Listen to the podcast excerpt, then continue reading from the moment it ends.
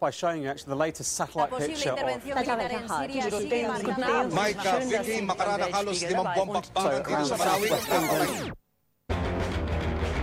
Slow news beyond the headline. Now it's time for slow news. In its February 17th edition, The Economist cover focused on the Democratic Republic of the Congo. While the UN peacekeeping mission mandate there is coming to an end on the 31st of March, violence is escalating. Ceci Aregi and Mario Braga told, uh, took a closer look into this issue to try to unpack the situation and explain what is going on there. The Great Congo War is considered the bloodiest conflict since World War II. However, nobody dared to count the bodies, so the official statistic is between 1 and 5 million deaths. It went on from 1998 to 2003, and the United Nations Blue Helmets have been working in the African country since 1999. Once called MONUC, the mission changed its name to MONUSCO in 2006. It is the biggest, longest, and most expensive peacekeeping mission ever. But despite some progress and much effort, the situation in the Democratic Republic of the Congo is slowly going back to the violence and unstableness of the late 90s. United Nations peacekeepers say security forces have killed at least seven protesters in the Democratic Republic of the Congo. Protesters want President Joseph Kabila to step down from office. Before digging deeper into the situation, it's important to know some facts about the Democratic Republic of the Congo, or DRC. It's the second largest country in Africa. Institutional. The Great Congo War is considered the bloodiest conflict since World War II. However, nobody dared to count the bodies, so the official statistic is between 1 and 5 million deaths. It went on from 1998 to 2003, and the United Nations Blue Helmets have been working in the African country since 1999. Once called MONUC, the mission changed its name to MONUSCO in 2006. It is the biggest, longest, and most expensive peacekeeping mission ever. But despite some progress and much effort, the situation in the Democratic Republic of the Congo is slowly going back to the violence and unstableness of the late 90s. United Nations peacekeepers say security forces have killed at least seven protesters in the Democratic Republic of the Congo. Protesters want President Joseph Kabila to step down from office. Before digging deeper into the situation, it's important to know some facts about the Democratic Republic of the Congo, or DRC. It's the second largest country in Africa and has an estimated population of 78 million inhabitants. The average Congolese woman has six children, and nearly half of the population is under 14 years old. The country is extremely poor. Only one in seven earns more than $1.25 a day. As The Economist published, Congo is four times the size of France but has less paved road than Luxembourg. How did the country get there? Once a Belgian colony, the country gained independence in 1960. Just five years later, the long dictatorship of Mobutu Sese Seko started. In 1994, after the Rwandan genocide, two million Hutus, the perpetrators, fled to the eastern part of the DRC, then called Zaire. After that, Rwanda invaded to eliminate them and overthrew Mobutu to replace him with Laurent Kabila in 1997. That is known as the First Congo War, and at its end, the country gained its current name. But peace did not last long. The Second Congo War, also known as the Great Congo War, started only one year later after Laurent Kabila aided the Hutus and Rwanda invaded again to try to displace the president. Intervention from Angola, Zimbabwe, and Namibia saved his life. Kabila was then killed in 2001, and Joseph, his son, became the president. He still holds that seat to this day, 17 years later. This brings us back to MONUSCO, the peacekeeping mission, and the current situation in the country. MONUSCO played a role in terms of reducing or minimizing, diffusing tensions. Um, but, you know, what is more important in such cases is uh, to uh, impress upon uh, all parties, actually, particularly the DRC authorities, that you know, they have committed to holding election. They have committed to a timetable and they need to create the conditions that will allow, that will enable uh, uh, these elections take place in, in a propitious environment. That was Jean Pierre Lacroix, UN Under Secretary General for Peacekeeping Operations, in a press conference. It is clear that the mission has succeeded in many ways. It helped bring stability to several parts of the DRC, and it assisted in the draft of a constitution that led to the first multi party elections to be held in 2006. Joseph Kabila was democratically chosen and then re elected. But constant violence, especially in the eastern part of the country, where ethnically based rebel groups threaten the citizens and confront the government, shows us there is no peace either. And in the last two years, things have been getting worse. After being re elected, Kabila cannot seek a third term. That's why he has been stretching his presidency for over a year now. The elections expected to take place in late 2016 have been postponed many times ever since. Despite the country's name, it's clear that the DRC is far from being democratic, and Kabila is showing signs of wanting to cling to its position for as long as possible. But he's an extremely unpopular leader. No more than 10% of the Congolese back him, and he's having trouble to maintain the order in such a big piece of land. There have been several protests in the capital and many other cities, and the government's reaction has been rather violent. Euronews gathered some testimonies. What we're living through is not democracy. We were in church in the middle of prayer, and in the moment that the priest lifted the Eucharist, they shot tear gas. And the pressure for Kabila to step down also comes from abroad. This is Okito Tomgomo, president of the Congolese Support Group in the UK and opposition leader in the diaspora, talking to Al Jazeera.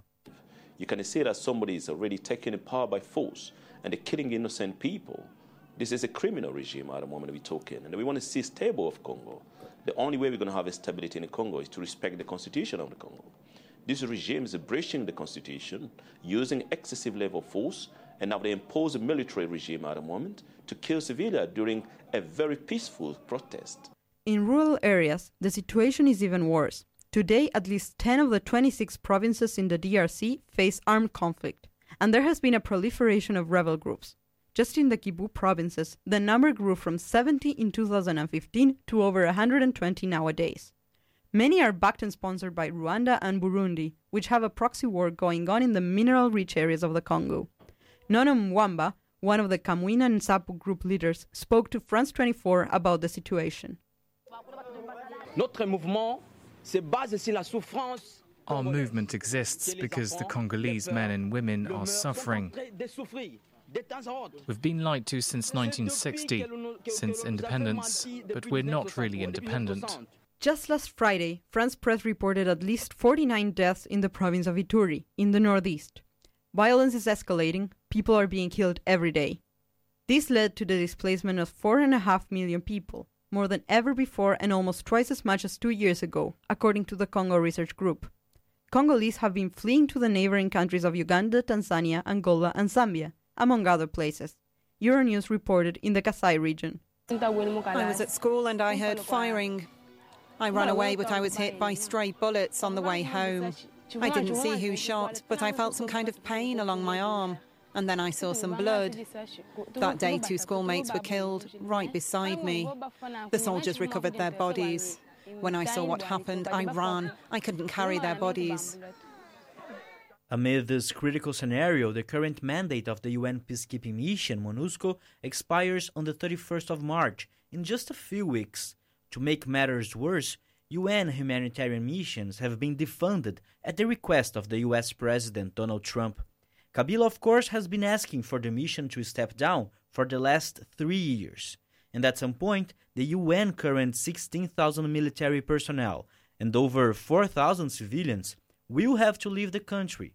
But in a situation in which war is a real possibility, now might not be the time to do so. Over the course of this year, MONUSCO's main priority should be to help create an environment for elections to happen in the DRC. A Congo Research Group report reads that although being the largest peacekeeping mission in the world, MONUSCO has limited means to transform the conflict in eastern Congo. These things depend much more on the Congolese themselves, as well as on regional and international geopolitics. That was the Slow News report explaining the situation in the Democratic Republic of the Congo by Ceci and Mario. In order to give a local perspective to the escalating violence and the overall situation in the DRC, Mario also talked to Fabiola Ortiz. She is a Brazilian journalist who spent one month in the DRC in 2017 researching and reporting about the reintegration process of boys who had been recruited as soldiers. And now, before listening to Fabiola's interview, we're going to listen to Moto Moto, a singer from the Democratic Republic of the Congo. Up next is Mario Braga interviewing Fabiola Ortiz from Brazil. So, Fabiola, since you have been to the east part of the Congo, uh, how do people there see the situation in their country? It depends. What situation are we talking about? Poverty? Are we talking about um, income, uh, situation of uh, living conditions in the urban areas, uh, homeless people, health services, or um, corruption? It's a um, place where there are dozens, almost 70 armed groups operating. Mm-hmm. That that is the reason the MONUSCO is there.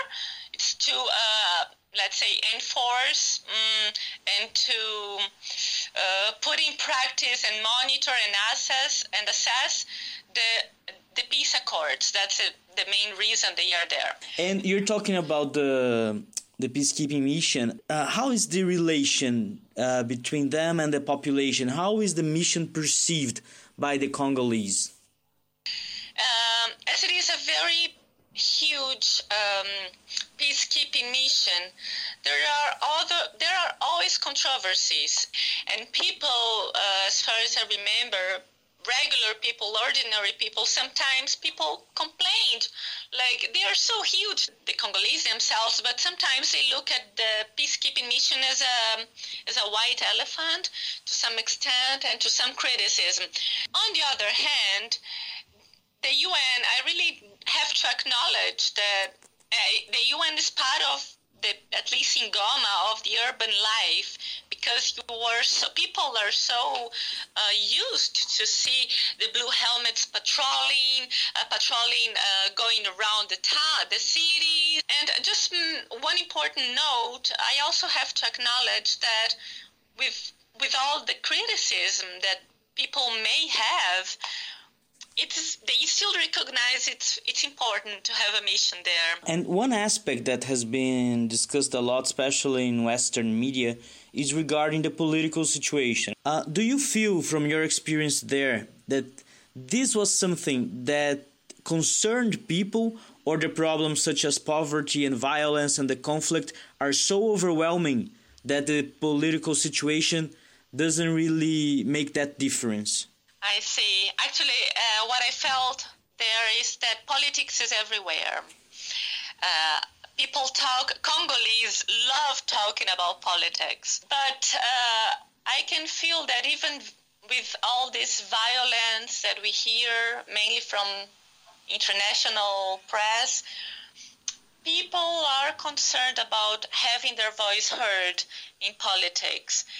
And it seems that people are really interested in voting.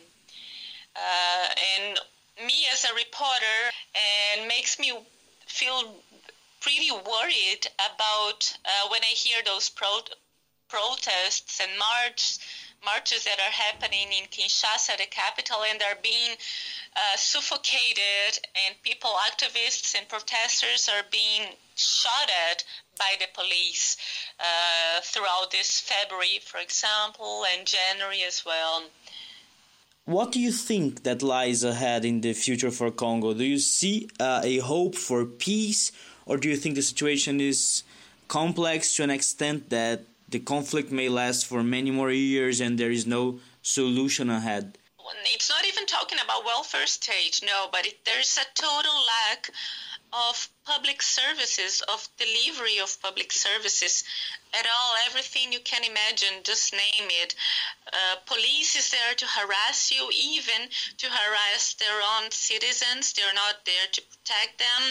Health is not public. Schools uh, education is not a universal right in that country. It's very expensive to send your children to study in a public school. Uh, I suppose that all those ingredients, all those elements that I highlighted are have a huge impact in, for example, uh, fomenting violence, violence within the communities. So, how can you think about a democracy even if you don't have the the basic needs, right? How can it's not only about elections itself.